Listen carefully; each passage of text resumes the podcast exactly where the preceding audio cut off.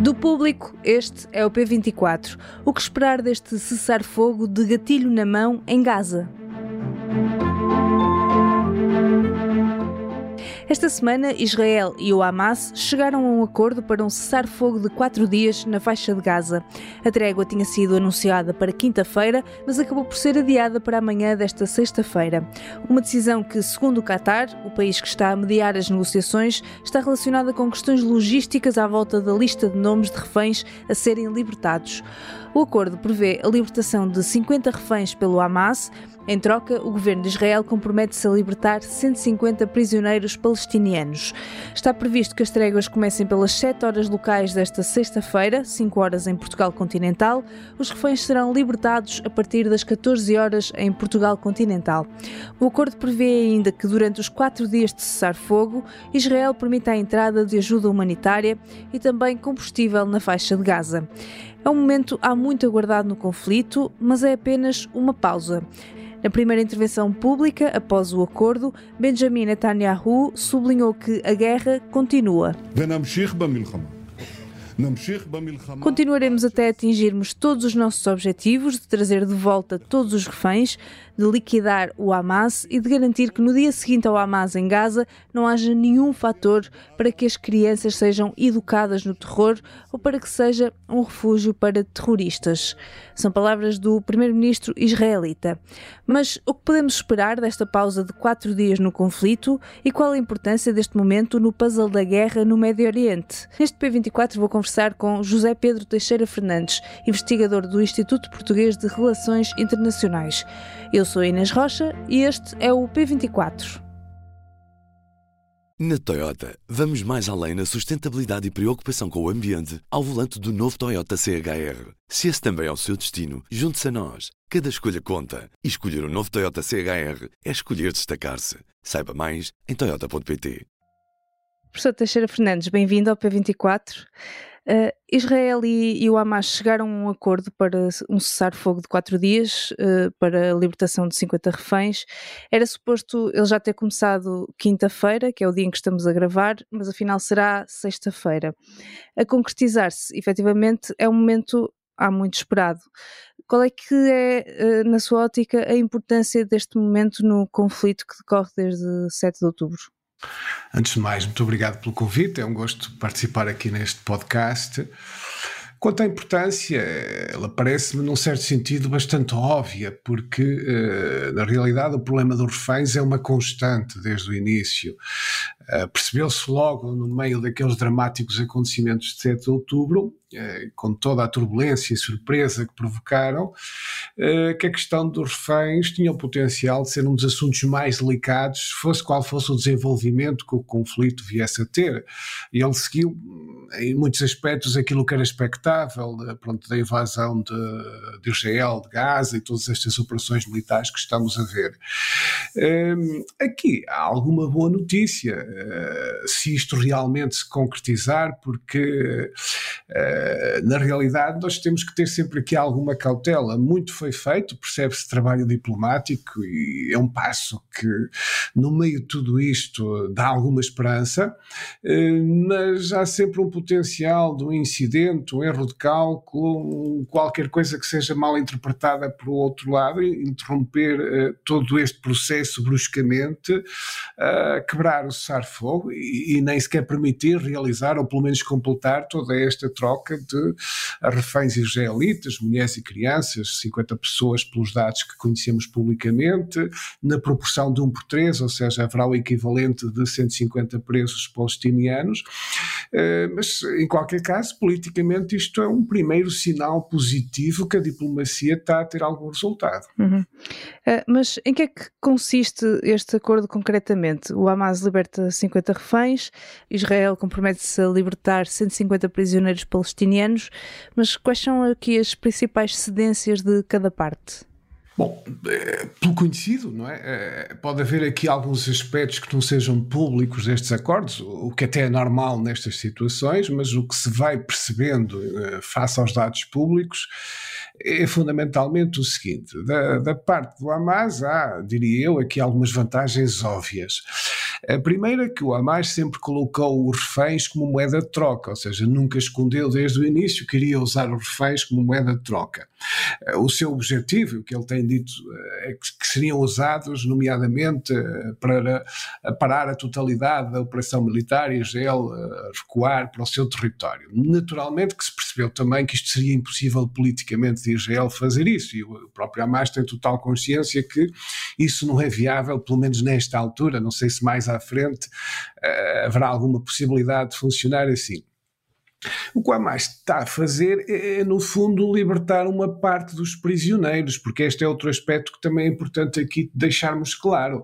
Nós estamos a falar uh, de uh, 240, sensivelmente, pessoas que o Hamas levou como refém. Este número é cerca de 20%, portanto, embora tendo, obviamente, importância, e seguramente para as famílias das pessoas envolvidas uma extraordinária importância, nem pode ser assim, uh, de outra forma, mas é um pouco o que eu chamaria uma certa libertação a conta-gotas, o que deixa de ver coisas muito difíceis mais à frente. O ganho é precisamente na lógica do Hamas, por um lado, mostrar aos palestinianos que esta estratégia que usou em 7 de outubro compensa, porque uh, 50 uh, reféns por 150 presos que também uh, estão nas prisões israelitas e que agradarão também certamente às famílias e aos palestinianos em geral, e admito que ao mundo árabe islâmico. Uh, Aí há um ganho, não é? Que certamente vai ser usado na propaganda política do Hamas uh, e na sua imagem. Ao mesmo tempo, uh, joga-se aqui também a questão humanitária, o que é verdade. É verdade que esta pausa, este cessar-fogo de quatro dias, eventualmente, otimisticamente, um pouco mais, uh, é bom para as populações que estão a sofrer imenso, permitirá algum alívio, limitado, mas apesar de tudo é algum alívio.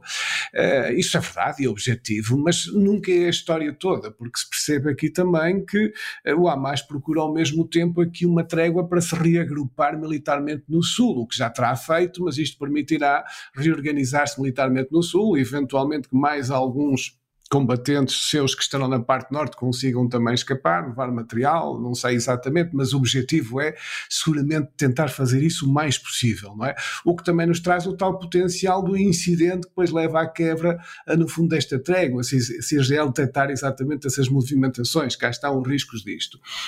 Hum, do ponto de vista de Israel, a situação é, é delicada e conflituante, porque Israel tem desde o início dois objetivos que se perceberam que são muito difíceis de atingir. E não são muito difíceis de atingir como conflituam entre si.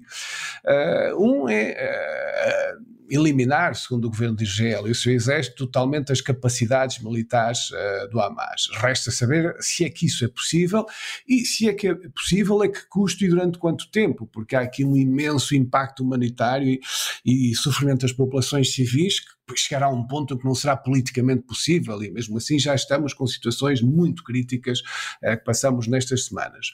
Por outro lado, ao lado interno de Israel, e ao lado interno de Israel, há uma clara perda de confiança nas capacidades do governo de Netanyahu de, no fundo, assegurar a segurança da população israelita. Os israelitas estavam habituados, apesar de haver incidentes regulares e alguns confrontos, mas nada nesta dimensão nestes últimos anos. Portanto, isto levou a uma enorme quebra de confiança no governo de Netanyahu. E depois há uma pressão enorme das famílias, uh, naturalmente, que estão a sofrer momentos horríveis de incerteza uh, sobre as suas pessoas, que estão também aqui né, né, envolvidas nisto e que não sabem se irão encontrar vivas ou não ainda. É sempre um lado trágico de tudo isto. Uh, de qualquer maneira, também permite, de alguma forma, ao governo de Netanyahu mostrar alguns resultados, é? mostrar, apesar de tudo, conseguiu aqui alguns resultados, não exatamente da forma que pretendia, mas mostra alguns resultados que permitem, talvez, acalmar um pouco essa pressão. Certo. Uh, Estava há pouco a falar da ajuda humanitária. Israel vai permitir, além da entrada de caminhões de ajuda humanitária, também de combustível na faixa de Gaza. Mas Israel tem argumentado que não deixa entrar combustível para que o Hamas não use esse combustível para alimentar a máquina de guerra. O que é que mudou aqui? Como é que vê agora o facto de Israel admitir deixar entrar combustível? Olha, essa é uma boa pergunta.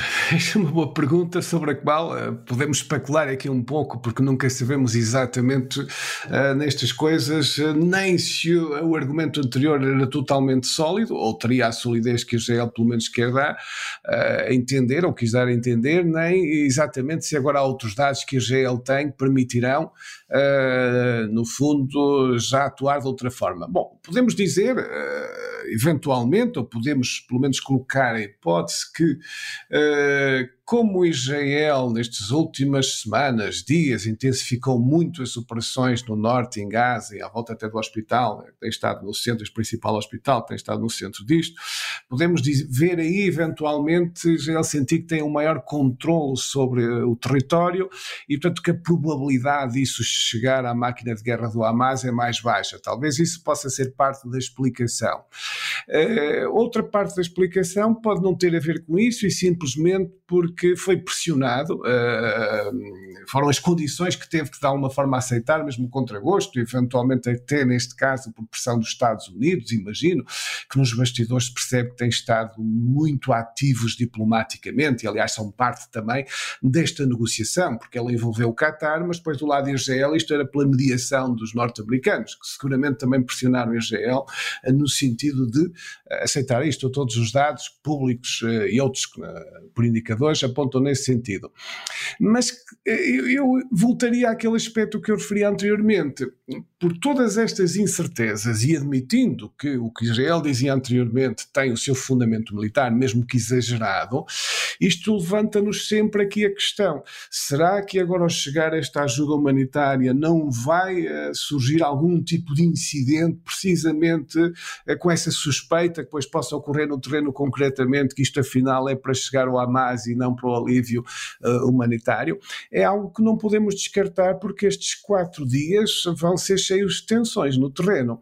Uh, até a logística de libertar os reféns e os entregar depois à, à cruz uh, ao crescente, ou equivalente à cruz vermelha, ao crescente a vermelho, e depois fazê-los chegar também eh, em boas condições de saúde, tanto quanto eles estarão nesta altura a EGL, eh, podemos imaginar, é um processo extraordinariamente delicado, cheio de possibilidades das coisas não correrem bem, e se juntarmos isto, temos aqui alguns, uh, vá lá, condimentos para recear que possa haver problemas, vamos obviamente esperar que não, que tudo isto vá uh, correndo bem, mas o ambiente de desconfiança e tensões é tão grande.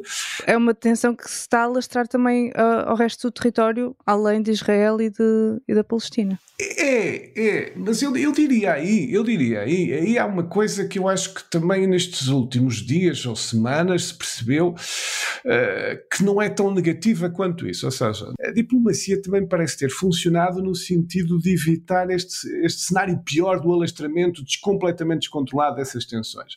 Nesse aspecto, julgo que quer o papel dos Estados Unidos, mais uma vez aqui uh, com alguma pressão sobre Israel, em termos que alguns são públicos, outros não são mas podemos também antecipar.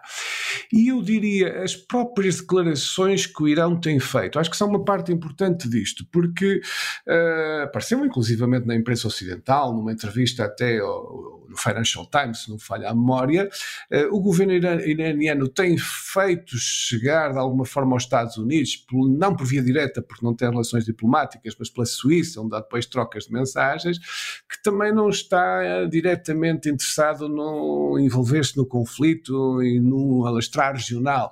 Uh, portanto, tem passado uma mensagem que Claro que isto se pode alterar, mas a mensagem que tem passado, e até com uma certa clareza, é que não há aqui uma intenção do Irão de, de alimentar a engrenagem. Ora, isto funciona também como um travão nestes processos, porque o que seria provavelmente o detonador óbvio disto seria o Irão assumir mais ou menos abertamente uh, que iria alimentar esta engrenagem e, sobretudo, pela via do Hezbollah, no qual uh, o Irão tem, eu diria, um controle praticamente direto direto, embora o Hezbollah tinha a sua autonomia também, mas seguramente aí as coisas atingiriam outro patamar.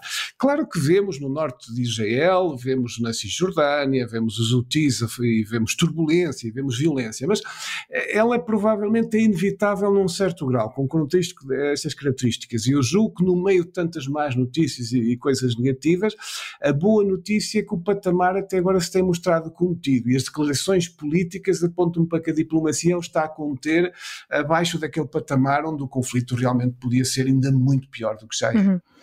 Um, o, o primeiro-ministro israelita já prometeu que irá manter a guerra depois disto, ou seja, que é uma pausa. Ou seja, esta diplomacia ainda não é suficiente para terminar com este conflito? Isso será impossível?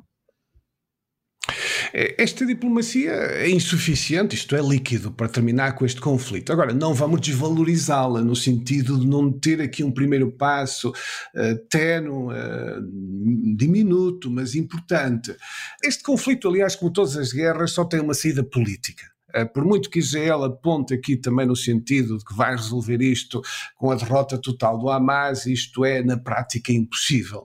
Eh, mesmo esse resultado melhor de Israel implicaria sempre algum tipo de negociação política. E já se percebeu também que será só por uma conjugação extraordinária de circunstâncias a que o exército israelita conseguirá libertar o resto da generalidade dos, uh, dos reféns que o Hamas tem. Portanto, a negociação política é inevitável e aqui pelo menos mostrou-se algum caminho nessa possibilidade.